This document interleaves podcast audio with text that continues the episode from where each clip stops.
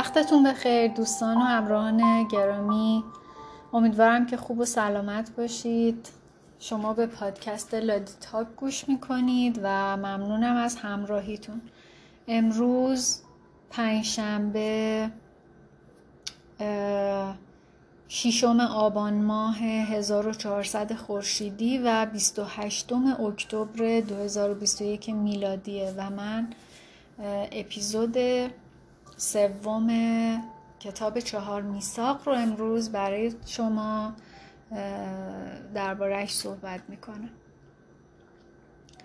دفعه قبل یعنی در اپیزود قبلی رسیدیم به اونجا که آینه ما هستیم و کسی که رویا می‌بینه در واقع اون ما هستیم و اون دود رویاست. پس هر اون چیزی که اکنون و همین الان که دارید به این پادکست گوش می‌دید دارید می‌بینید یا میشنوید هم چیزی به جز یک رویا نیست. یعنی شما در حال حاضر و در این لحظه هم دارید رویا می‌بینید در بیداری. رویا دیدن چیه؟ فعالیت مهم و عمده ذهن ماست. یعنی ذهن ما در 24 ساعت شبانه روز داره رویا می‌بینه. وقتی که مغز بیداره رویا می‌بینه. وقتی که مغز خوابه هم رویا می‌بینه. تفاوتش در چیه؟ تفاوت در اینه که وقتی مغز ما بیداره چهارچوب مادی برای مغز ما ایجاد میشه که اونم جسم فیزیکیمون هست. و به خاطر همین ما اشیا رو به صورت دو بودی و خطی درک می‌کنیم. ولی وقتی که خوابیم مغز ما دیگه درگیر این جسم فیزیکی و مادی نیست. و توی اون چهارچوب و اون لیمیت دیگه قرار نگرفته. و به این دلیله که ما رویایی که در خواب می‌بینیم با رویایی که در بیداری می‌بینیم خیلی متفاوته و مدام هم رویایی که در خواب می‌بینیم تمایل داره که هی تغییر کنه. یعنی ناگهانی از جایی به جای خیلی دورتری میریم یا خودمون رو می‌بینیم و این فاصله ها و چیزهایی که در حالت فیزیکی و مادی برای ما وجود داره دیگه توی حالت خواب و رویا وقتی که یعنی جسممون خوابه اونجا دیگه این محدودیت ها کامل برداشته شده. موجودات بشری تمام مدت رویا می‌بینن. یعنی هیچ بشری وجود نداره که ببینه من بگه که من رویا نمی‌بینم. همه ما رویا می‌بینیم ولی بعضی ها یعنی می‌تونم بگم که بیشتر آدم ها فراموش می‌کنن. قبل از تولد نسل های ماها آدم هایی که پیش از ما روی این کره خاکی زیست می‌کردن رویای بزرگ و بیرونی رو آفریدن که می‌تونیم بهش بگیم رویای جامعه یا رویای سیاره زمین. رویای سیاره زمین رویای مشترک میلیاردها رویاهای کوچیکتر و شخصیتره که با هم رویای یک خانواده میشن رویای یه جامعه یه شهر یه کشور و مجموع این رویاها همه بشریت رو درگیر می‌کنه و می‌سازه.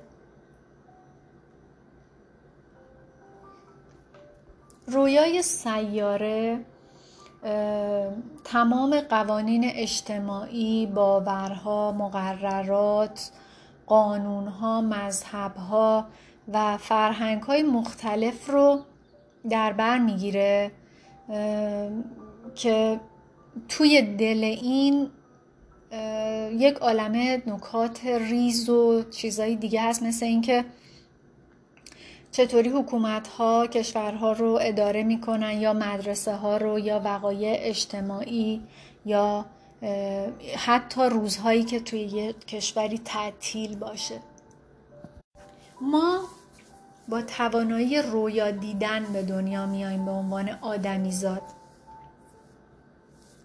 و انسانهایی هم که قبل از ما زندگی کردن به ما میآموزند که چگونه به شیوه جامعه ای که داریم توش زندگی می‌کنیم رویا ببینیم؟ رویای بیرونی بشر تعداد بیشمار و خیلی زیادی قاعده داره و وقتی که یه فردی متولد میشه و به دنیا میاد بزرگترها و سایرین توجه اون نوزاد رو کم کم جلب می‌کنن به طرف قوانینی که توی اون جامعه ساختن و این قواعد و قوانین رو خورده خورده وارد ذهنش می‌کنن رویای بیرونی از پدر و مادر از مدارس از مذهب از قوانینی که تو جامعه وجود داره استفاده می‌کنه تا به ما به عنوان یه آدمی که تازه پا به این دنیا گذاشتیم یاد بده که چطوری رویا ببینیم. توجه توجه کردن به هر چیزی یه قابلیتیه که باعث میشه ما روی اون چیزی که دوست داریم و تمایل داریم که اونو دریافت بکنیم متمرکز میشیم و سعی می‌کنیم که اون خواستمون رو تشخیص بدیم یا چیزایی رو که مثلا به اون خواسته ما نزدیکه. ما می‌تونیم همزمان میلیون ها چیز مختلف رو دریافت کنیم. ولی با استفاده از توجهمون به روی اون چیزی که می‌خوایم و توی پیش زمینه ذهنمون داریم در واقع از بین اون میلیون ها چیزی که دریافت می‌کنیم اون موردی رو گزینش می‌کنیم و انتخاب می‌کنیم که توجه ما رو به سمت خودش جلب کرده. حالا اون توجه از کجا آمده از چیزی که بزرگسالان ما بهش توجه کردن یا توجه ما رو به سمتش جلب کردن. یه, یه سری اطلاعاتی که از طریق تکرار و تکرار و تکرار هر روز توی محیطی که توش بزرگ شدیم خانوادهمون بعد مدرسه بعد جامعه ای که توش کار کردیم توش زندگی کردیم حتی محلمون شهرمون کشورمون و از یعنی در تمام این پروسه این اطلاعات به ما داده شده. که گفتم توجهی که به ما دادن چیزی بوده که خانواده مدرسه قوانین مذهب همه اینها توجه ما رو به یه سری نکته جلب کردن و اینا رو به صورت حالا خداگاه یا ناخداگاه به خورد ما دادن و ریختن توی مغز ما. و اینجاست که ما هر چیزی رو که تا الان می‌دونیم آموختیم و شدیم این کسی که الان هستیم. ما با استفاده از توجهمون پس یک واقعیت جامع و یک رؤیای جامع رو فرا می‌گیریم. حالا این به چه صورته؟ ما یاد می‌گیریم که چطوری تو جامعه رفتار بکنیم. چه چیزی رو باور کنیم چه چیزی رو باور نکنیم. چه چیزی پذیرفتنیه چی پذیرفتنی نیست. چی خوبه چی بده. چی زشته چی زیباه. چه چیزی درسته چه چیزی غلطه. یعنی وقتی که از این زاویه به مسائل نگاه می‌کنیم متوجه میشیم که همه چیز از پیش تعیین شده است انگاری. و همه این دانش همه این قوانین همه این معیارهای درست و غلط و زشت و زیبا و خوب و بد و هر چیزی درباره چگونه رفتار کردن توی این فرصتی که به عنوان زندگی ما داریم توی این دنیا انگار که از پیش تعیین شده است. یعنی یه مثل یه برنامه که به یه کامپیوتری دادن و هر اپراتور جدیدی که میاد پای اون کامپیوتر میشینه همون سیستمی که روی اون کامپیوتر هست رو همون رو اجرا می‌کنه دیگه. مثلا کار دیگه ای نمی‌تونه بکنه. شما وقتی که می‌رفتید مدرسه روی یه نیمکت های چوبی می نشستین و توجهتونم میذاشتین روی اون چیزی که آموزگارتون داشت بهتون یاد می‌داد. یا کسایی که طبق مذهبشون مثلا میرن کلیسا یا میرن کنیسه یا میرن مسجد یا میرن خانقاه یا میرن آتشگده هر جا این آدم ها توجهشون رو می‌ذارن روی اون چیزی که اون موبده داره میگه حالا تو هر مذهبی و روی اون متمرکز می‌شدن. اونا رو باور می‌کردن. و همین شیوه با پدر و مادر و خواهر و برادر و فامیل و دوست و آشنا و هر کس دیگه ای که ما می‌شناسیم یا نمی‌شناسیم توی این دنیا هم کاربرد داشته و همین جوری بوده. یعنی این شرایط واسه اونا هم تکرار شده. اونها هم تلاش کردن که توجه ما رو به همون چیزا جلب بکنن. و ما هم یاد می‌گیریم که چطوری توجه دیگران رو به این چیزایی که به ما یاد دادن جلب کنیم. تا جایی که نیاز به جلب توجه حتی ممکنه که باعث جنگ بشه. مثل اینکه فرض کنید بچه ها برای جلب توجه پدر و مادرشون با همدیگه رقابت می‌کنن.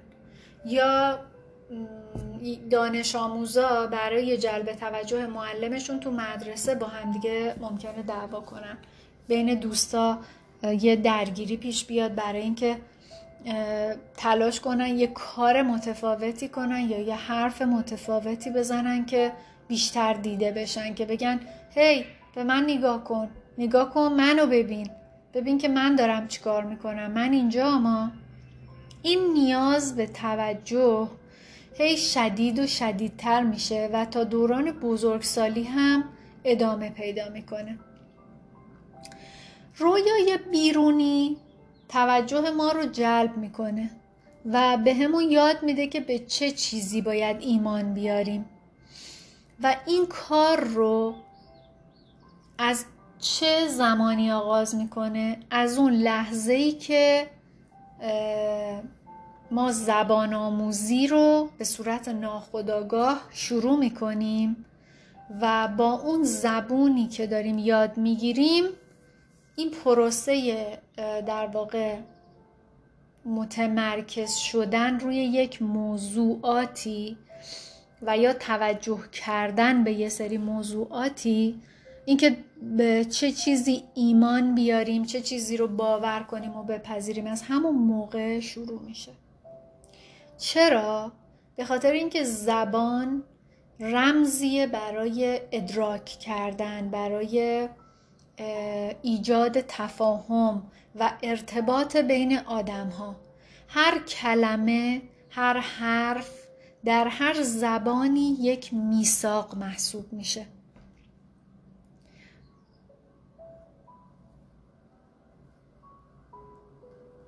و ما بهش میگیم یک صفحه از کتاب. یعنی کلمه صفحه میثاقیه که ما اونو درک کردیم که یه صفحه از کتاب چیه؟ تو ذهن ما یه معنایی داره دیگه. این معنای صفحه خودش یک میثاقه که ما اونو فهمیدیم. پس وقتی که ما رمز رو می‌فهمیم توجهمون جلب میشه. و انرژی از یه نفر به نفر دیگه جریان پیدا می‌کنه فهمیدین تا اینجا چی شد؟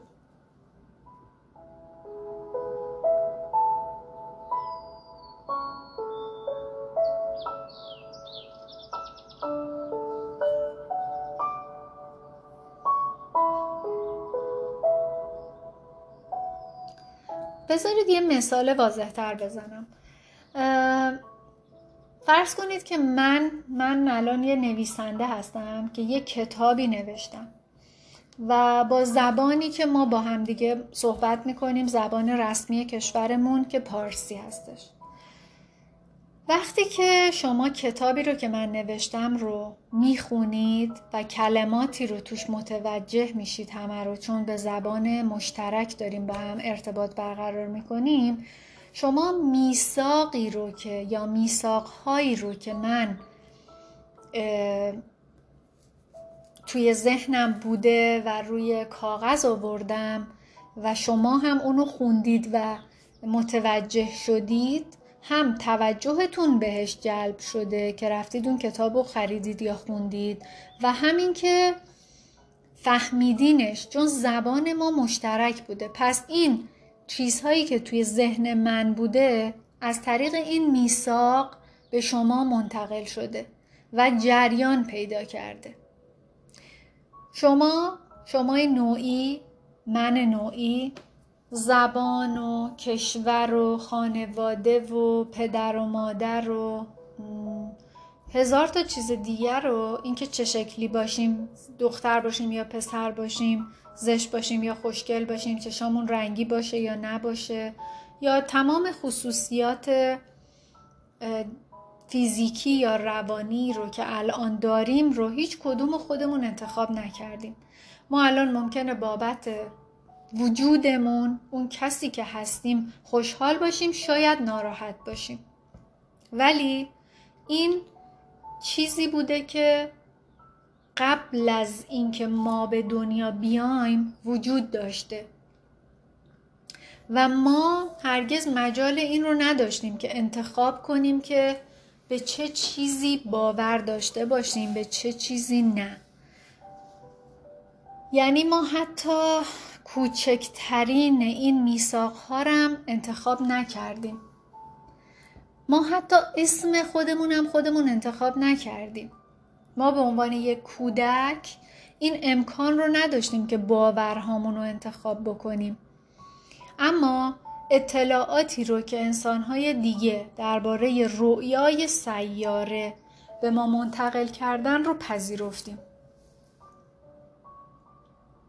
به چه دلیل؟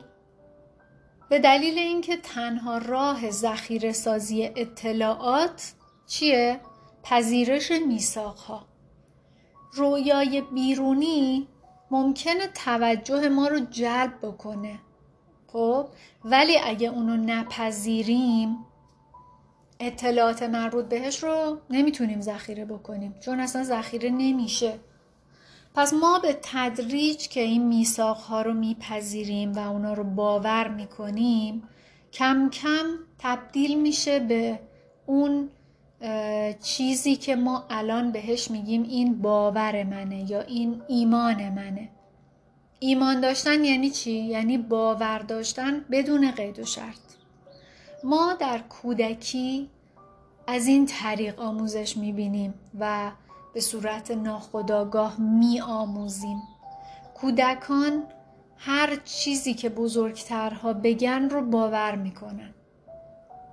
ما با اونا موافقت می‌کنیم و ایمان ما به قدری قویه که نظام اعتقادی ما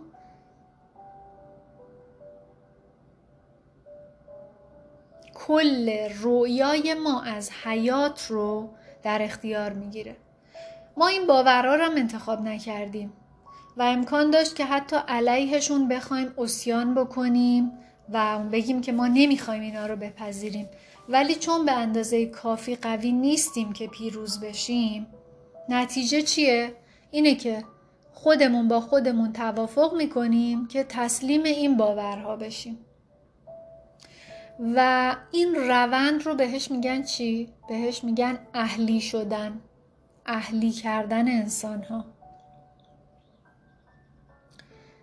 و این خیلی عجیب و جالبه دیگه حالا اگه بهش فکر کنید شما فکر کنید مثلا یه اسب وحشی رو که توی جنگل ها واسه خودش هست میرن می‌گیرن این کابویا و اینا. اسب وحشیه رو خیلی طول می‌کشه که اینو رام کنن و اهلیش کنن که بتونه وقتی که چون اگه رام نشه و اهلی نشه به هیچ عنوان اجازه نمیده که روش زین بذارن بهش افسار بزنن. هدایتش کنن و سوارش بشن ازش سواری بگیرن.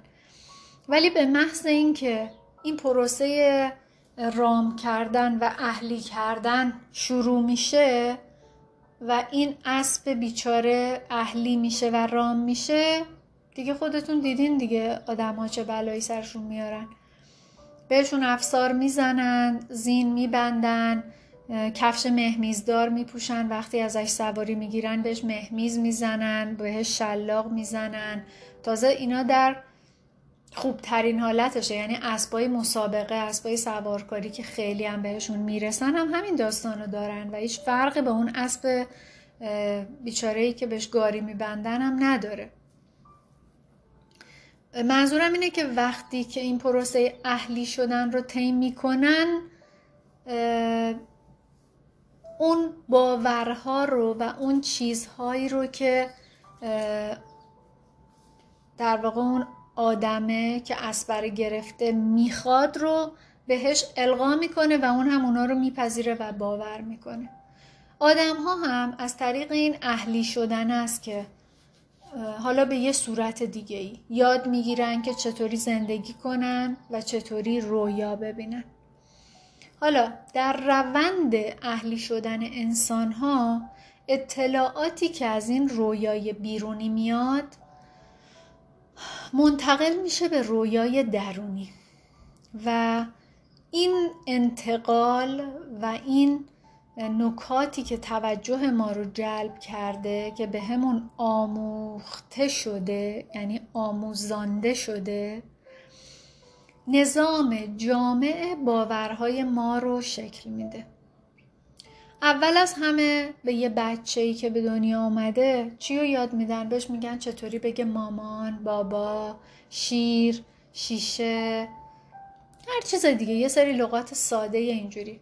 و هر روز پس از روز قبل و بیش از روز قبل توی خونه بعد توی مهد کودک بعد توی مدرسه بعد توی جامعه از طریق تلویزیون از طریق جمع دوست و رفیقاش. بهش گفته میشه و بهش به صورت ناخودآگاه القا میشه که تو چطوری باید زندگی کنی و اگه چه رفتارهایی رو بکنی توی این جامعه پذیرفتنیه. و چه رفتارهایی رو بکنی پذیرفتنی نیست. پس این رویاهای بیرونی داره به ما یاد میده که ما چطور یه موجود بشری باشیم که توی جامعه پذیرفته بشیم و بتونیم زندگی بکنیم. و ما یه برداشت کلی داریم توی ذهنمون که اینم باز از همون چیزاییه که به ما آموخته شده. از اینکه زن چیه مرد چیه و ما همینطور توی این پروسه قضاوت کردن رو یاد می‌گیریم. خودمون رو قضاوت می‌کنیم دیگران رو قضاوت می‌کنیم خانوادهمون رو قضاوت می‌کنیم کسایی رو که نمی‌شناسیم رو قضاوت می‌کنیم. پس ما آدم ها وقتی که کودک هستیم همون به همون شیوه و به همون شکلی اهلی میشیم که یه حیوان دیگه ای مثل اسب یا مثل سگ یا مثل گربه یا مثل پرنده که آدم ها می‌گیرن میکننشون تو قفس یا توی حصار که اهلیشون بکنن.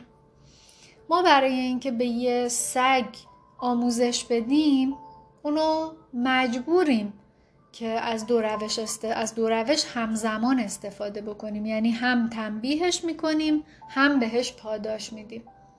و حتی فرزندانمون رو که این همه هم دوستشون داریم. پاره تنمونن به همون شیوه مثل همین سگه تربیت می‌کنیم. یعنی با نظام تنبیه و پاداش. وقتی که مطابق میل پدر مادرش رفتار بکنه بهش میگن که تو دختر خوبی هستی تو پسر خوبی هستی. آفرین. ولی وقتی که این کارا رو نمی‌کنه میشه دختر بد یا پسر بد؟ وقتی که خلاف مقررات اون رویای بیرونی رفتار کرده باشه تنبیه میشه. وقتی که مطابقش رفتار کنه پاداش می‌گیره. و ما خیلی خیلی زودتر از اینکه بخوایم تنبیه بشیم یا پاداش بگیریم این پروسه اهلی شدن رو آغاز می‌کنیم به خاطر ترس. و این ترسه باعث میشه که ما وقتی یکم بزرگتر میشیم باز بیشتر از تنبیه شدن یا پاداش نگرفتن بترسیم. پاداش توجهی بوده که از والدین ما یا از بزرگترای ما یا از آموزگارانمون یا همکارامون، رؤسامون، دوستامون توی جامعه دریافت می‌کردیم. و خیلی زود نیاز به جلب توجه دیگران و پاداش گرفتن توی ما شکل گرفته. به خاطر اینکه دریافت پاداش به آدم حس خوبی میده دیگه. کی هست که الان بگه که من دوست ندارم مثلا یکی به من توجه کنه یا تشویقم کنه یا بهم هدیه بده؟ همه ما تلاش می‌کنیم به صورت ناخودآگاه که جوری رفتار کنیم یا کاری رو انجام بدیم که دیگران ازمون انتظار دارن که بابتش به همون پاداش بدن که بابتش به همون توجه کنن بابتش به همون بگن آفرین. و حالا به طبع اون شرایط اون نیاز پاداش گرفتن رو در ما برطرف کنن. حالا با توجه به ترس از تنبیه شدن و نیاز به گرفتن پاداش هر کدوم از ما کم کم ادعا می کنیم و جوری رفتار می کنیم به بودن کسی که در واقع نبودیم یا نیستیم. یعنی میشیم یه نفری که فقط به خاطر خوشایند دیگران دیگرانی که می‌تونن پدر مادرش و خانواده درجه یکش باشن یا معلم و دوستا و همکارا و همسایه ها و فامیل و همه آدم های دیگه تو جامعه ولی خب چرا این کار می‌کنیم؟ به خاطر یک دلیل حدس می‌تونید بزنید که دلیلش چی می‌تونه باشه؟ یکم فکر کنید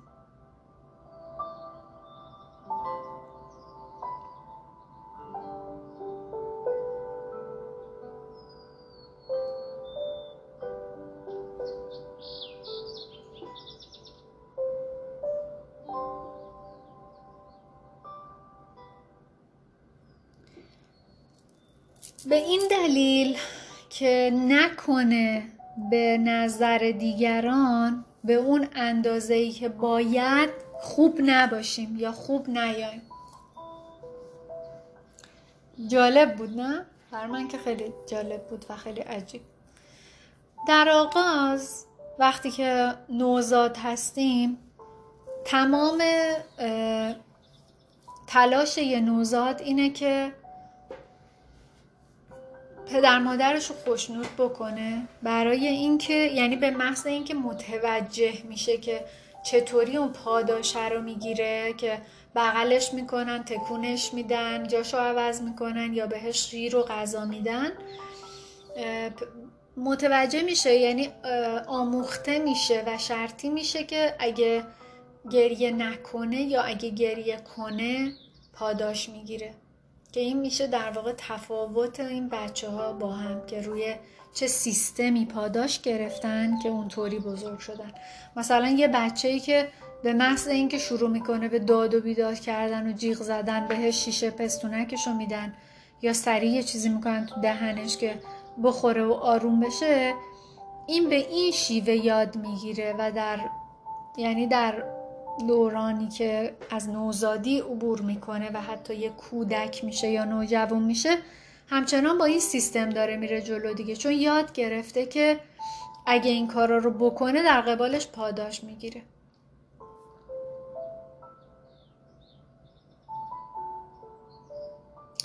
بعد این گسترش پیدا می‌کنه دیگه. یعنی هی یه مرحله میره بالاتر. بعد میره می‌خوایم که به عنوان یه بچه مربی مهد کودکمون رو خوشحال بکنیم. بعد می‌خوایم معلمامون رو تو مدرسه خوشحال بکنیم یا همکار رئیسمون رو توی محل کارمون خوشحال بکنیم.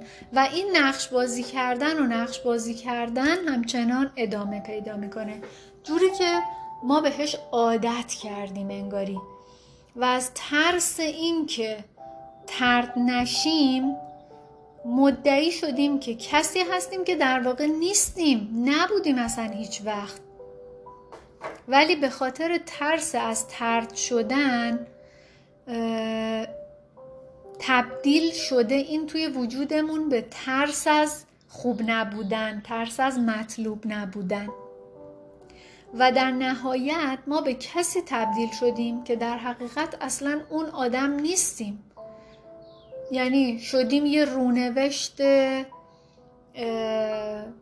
کثیف و سیاه از باورهای پدر و مادرمون باورهای جامعهمون باورهای مذهب باورهای دینی باورهای اجتماعی و هزار تا باور دیگه که به دلیل شرایطی که و جایی که توش زندگی می‌کنیم این باورها به خورد ما داده شده.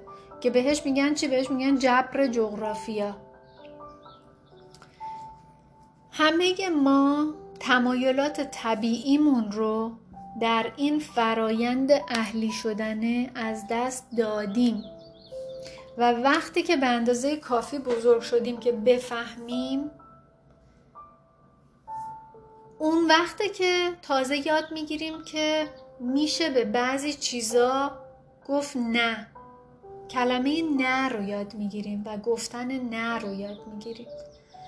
بزرگترا میگن این کارو نکن اون کارو نکن بشین شلوغ نکن. و ما اوسیان می‌کنیم لجبازی می‌کنیم و میگیم که نه. چرا؟ چون می‌خوایم از آزادیمون دفاع کنیم. چون دلمون می‌خواد که خودمون باشیم. دلمون نمی‌خواد طبق چیزی که اونا دارن میگن اونا دلشون می‌خواد و دوست دارن زندگی بکنیم. ولی چون هنوزم ما کوچولو هستیم و دیگران بزرگ و قوی هستن باز دوباره میترسیم. چون می‌دونیم که اگه مرتکب یه اشتباهی بشیم یا یه کاری بکنیم که خوشایند اونا نباشه ممکنه دوباره تنبیه بشیم یا پاداشی دریافت نکنیم حداقلش. پس این پروسه اهلی شدنه به قدری شدیده و به قدری عمیقه که در دوره ای از زندگیمون اصلا دیگه نیازی نیست که پدر و مادر یا معلم های مدرسه یا مبلغای مذهبی اینا بیان به ما ادامه راهکارها رو بدن و ما رو اهلی کنن.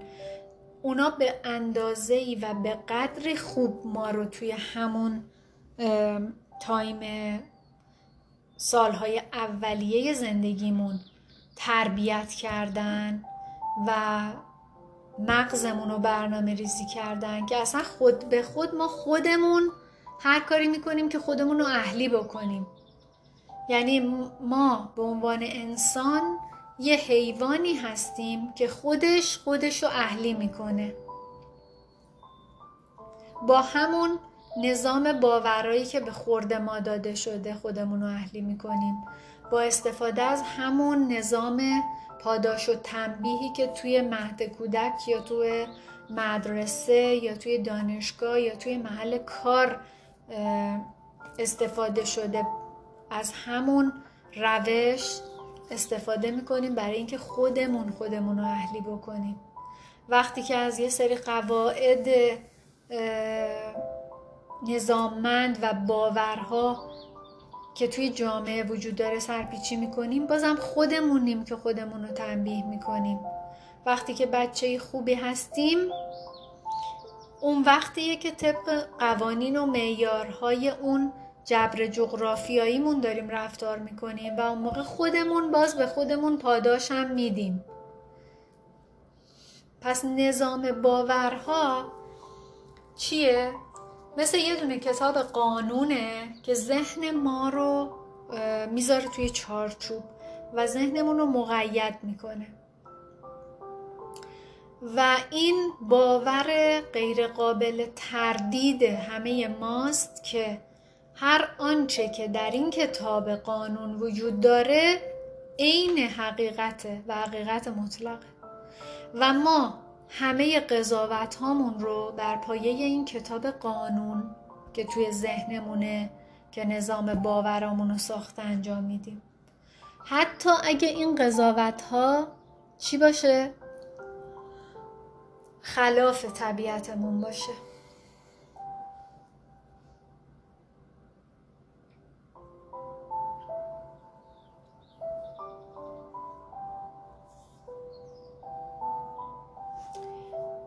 حتی قوانین اخلاقی مثل ده فرمان هم توی فرایند اهلی شدن در ذهن ما برنامه ریزی شدن. یعنی اونا هم خارج از این فرایند اهلی شدن نیستن. همه این میساق ها یکی یکی وارد کتاب قانون شدن. و این در نهایت میساق ها هستند که دارن بر رویاهای ما حکومت می‌کنن.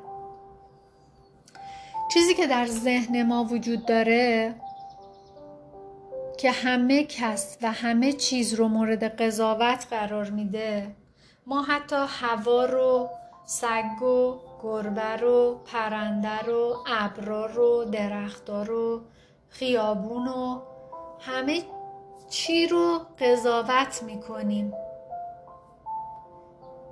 قاضی درونیمون از اون چیزی که توی اون کتاب قانون نانوشته باورهای ما اومده استفاده می‌کنه به خاطر اینکه هر کاری رو که می‌کنیم یا نمی‌کنیم اون چیزی رو که راجبش میاندیشیم یا نه اون چیزی که حس می‌کنیم یا حس نمی‌کنیم همه اینها رو قضاوت کنه. همه چیز تحت حاکمیت مطلق این قاضی مستبده. همون قاضی درونیمون که داره طبق اون کتاب قانونی که بهش القا شده قضاوت می‌کنه.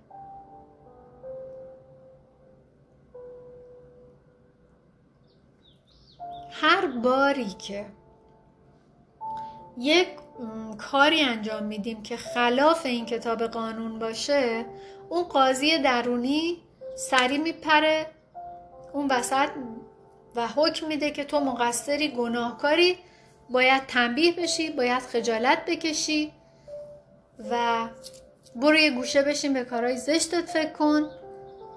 برو تو اتاق در, تو در اتاقو ببند. و امثال این.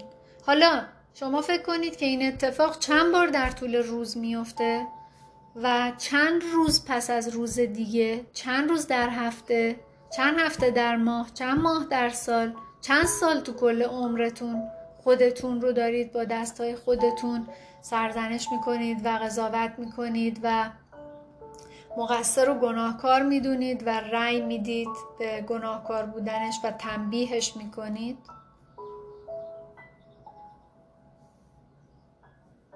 یه بخش دیگه ای هم توی وجود ما هست که همه این قضاوت ها رو دریافت می‌کنه. یعنی شما فکر کنید که الان توی وجودتون یه قاضی مستبد مرتجع کنسرواتیو با افکار افراطی که داره همه این کارا رو می‌کنه طبق اون کتاب قانونش که زده زیر بغلش کورکورانه همه چیز و همه کس رو قضاوت می‌کنه و مقابلش کیه؟ یه بخشیه که ما اسمشو می‌ذاریم قربانی که قربانی اونجا وایستاده هیچ حرکتی نمی‌کنه. همه خجالت ها گناه ها سرزنش ها بد و بیراه ها همه اینا رو تحمل و تقبل می‌کنه و هی به خودش میگه که بیچاره من به اندازه کافی خوب نیستم به اندازه کافی باهوش نیستم به اندازه کافی جذاب نیستم به اندازه کافی شایسته عشق نیستم. و من بیچاره بیچاره من تفلکی من. و وقتی که این تمام این تیرهای زهراگین این قضاوت ها و سرزنش ها رو روی تن خودش میپذیره و قبول می‌کنه و اونجا وایستاده و دفاع نمی‌کنه از خودش حرکتی نمی‌کنه اون قاضیم میگه که آره دوباره بهش میگه و دوباره تاکید می‌کنه. بهش میگه تو به اندازه کافی خوب نیستی. تو جذاب نیستی. تو به اندازه کافی باهوش نیستی. تو شایسته عشق نیستی. تو بیچاره ای و همه اینها فقط و فقط بر پایه نظامی از باورها داره توی مغز ما و توی این اگزیست ما توی وجود ما اتفاق میفته که ما هرگز این نظام باورها رو انتخاب نکردیم. ولی متاسفانه و متاسفانه باید بگم که این باورها به قدری قوی هستند به قدری عمیق در لایه های خیلی زیرین و عمق روان ما کاشته شدن. که حتی اگه سالها بعد ما در معرض مفاهیم و برداشت های خیلی جدیدتری هم قرار بگیریم و همه تلاشمون رو هم بکنیم که خودمون تصمیم بگیریم باز هم متوجه میشیم که این باورهای قدیمی و عمیق حتی به غلط هنوز هم توی زندگی ما اختیار یه بخشهایی رو توی دست خودشون دارن و ما حریفشون نشدیم.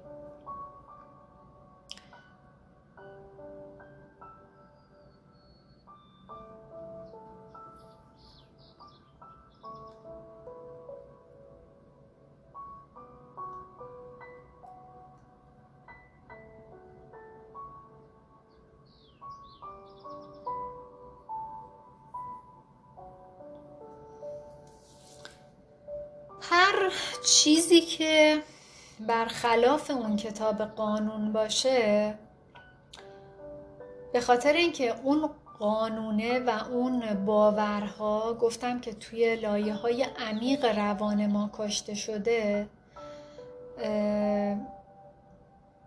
خیلی احساس وقتی که یه کاری می‌کنی که خلاف اون قانون هست یه احساس خیلی بد و نامطلوب و عجیب غریبی در قسمت شبکه خورشیدی بدنت ایجاد میشه. که ما بهش میگیم ترس. شبکه خورشیدی کجاست؟ محدوده شکم و اطراف ناف.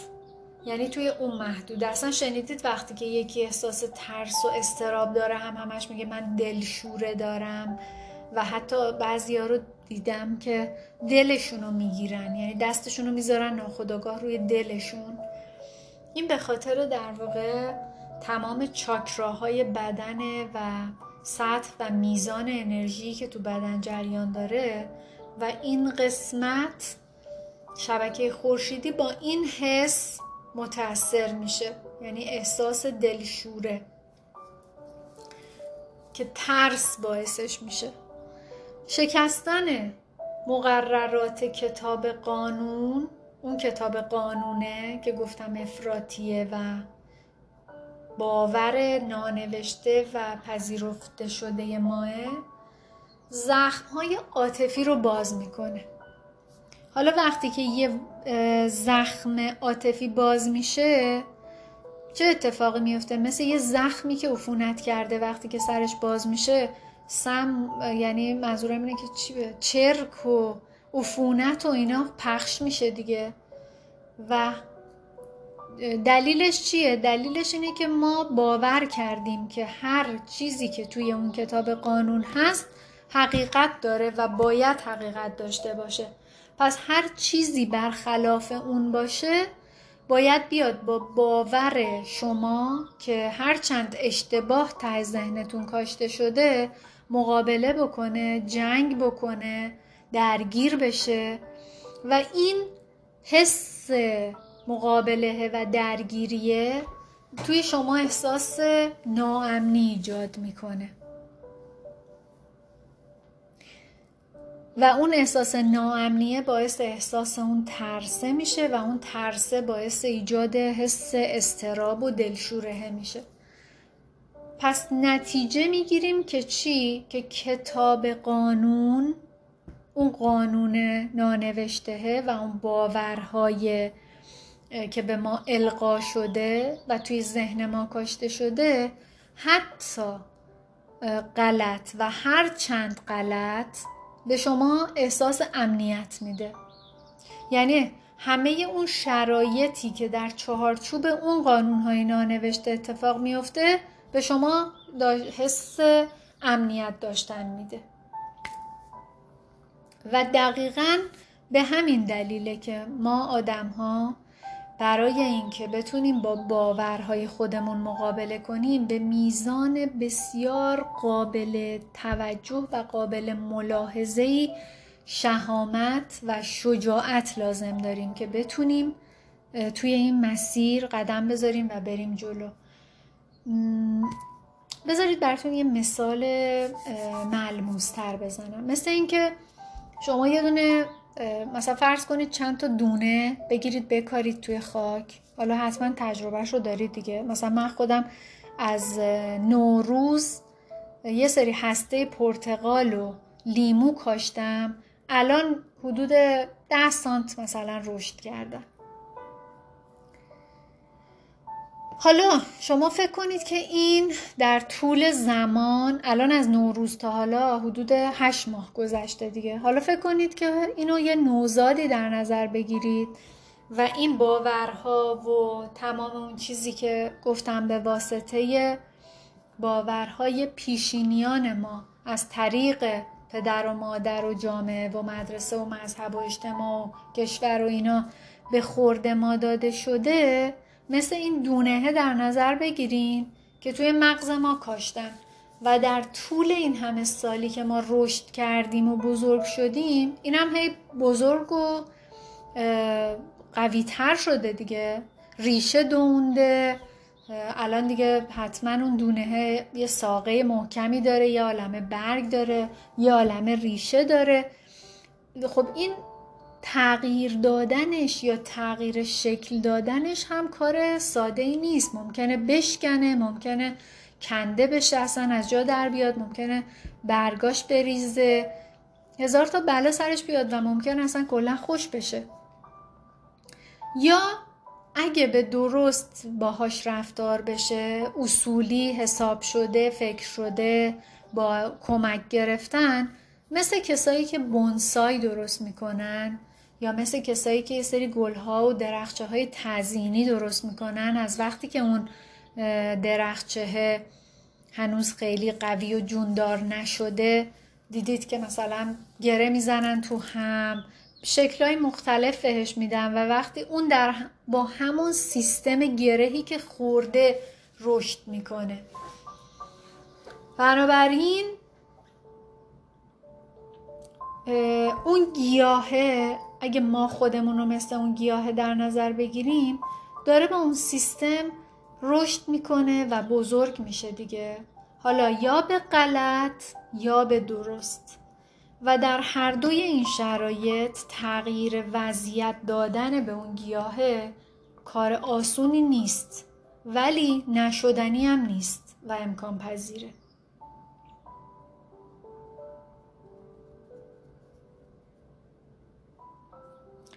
چون حتی اگه بفهمیم که خودمون همه این باورامون رو انتخاب نکردیم بازم کاری از پیش نمی‌بریم چرا؟ به خاطر اینکه واقعیت قضیه اینه که ما خداگاه یا ناخداگاه در بخش زیادیش بیشتر ناخداگاه همه اونها رو پذیرفتیم و با همشون موافقت کردیم ممکنه که الان از این حرف من ناراحت بشید یا خوشتون نیاد اصلا. برای اینکه ما وقتی که توی شرایطی باشیم که برامون ناخوشاینده و یکی بیاد به همون بگه که ببین تو درسته که اینو انتخاب نکردی ولی این شرایط رو پذیرفتی خب این حرف سنگینیه دیگه. پذیرشش برای آدم سخته.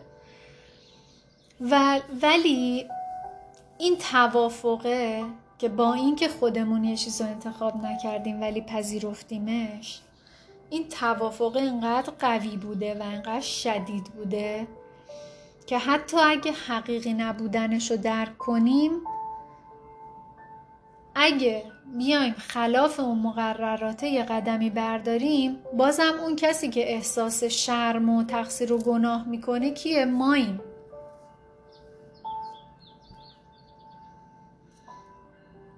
پس چی شد؟ مثل اینکه یه دولتی وقتی یه کتاب قانونی داره که بر رویای جامعه حکومت می‌کنه اون نظام باورهای ما هم یه کتاب قانونیه که داره بر رویاهای ما داره به زندگی ما داره به همه چیز ما حکومت می‌کنه این قانون در ذهن ما و در مغزمون حک شده و ما اونا رو باور کردیم و داریم طبق اونها بر پایه اون قوانین عمل می‌کنیم قضاوت می‌کنیم زندگی می‌کنیم.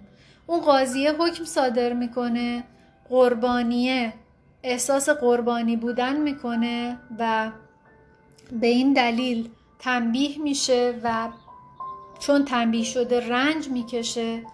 اما کی می‌تونه بگه که توی این رویا یه عدالتی هست؟ عدالت حقیقی چیه؟ عدالت حقیقی اینه که برای هر اشتباهی ما فقط باید یه بار تنبیه بشیم و تموم شه و بره. یعنی برای بار دوم ما نمی‌تونیم یه نفر رو برای یه اشتباه دو بار تنبیه کنیم. بیعدالتی حقیقی پس اینه که برای هر خطایی که مرتکب شدیم بیش از یه بار تنبیه بشیم.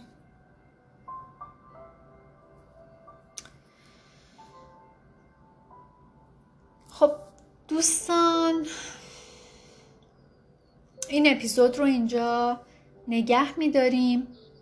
به اینا فکر کنید هر چند باری که فکر می‌کنید لازمه به این اپیزود گوش بدید به خاطر اینکه خیلی مباحث به نظر ساده و پیش پا افتاده میاد ولی واقعا عمیقه.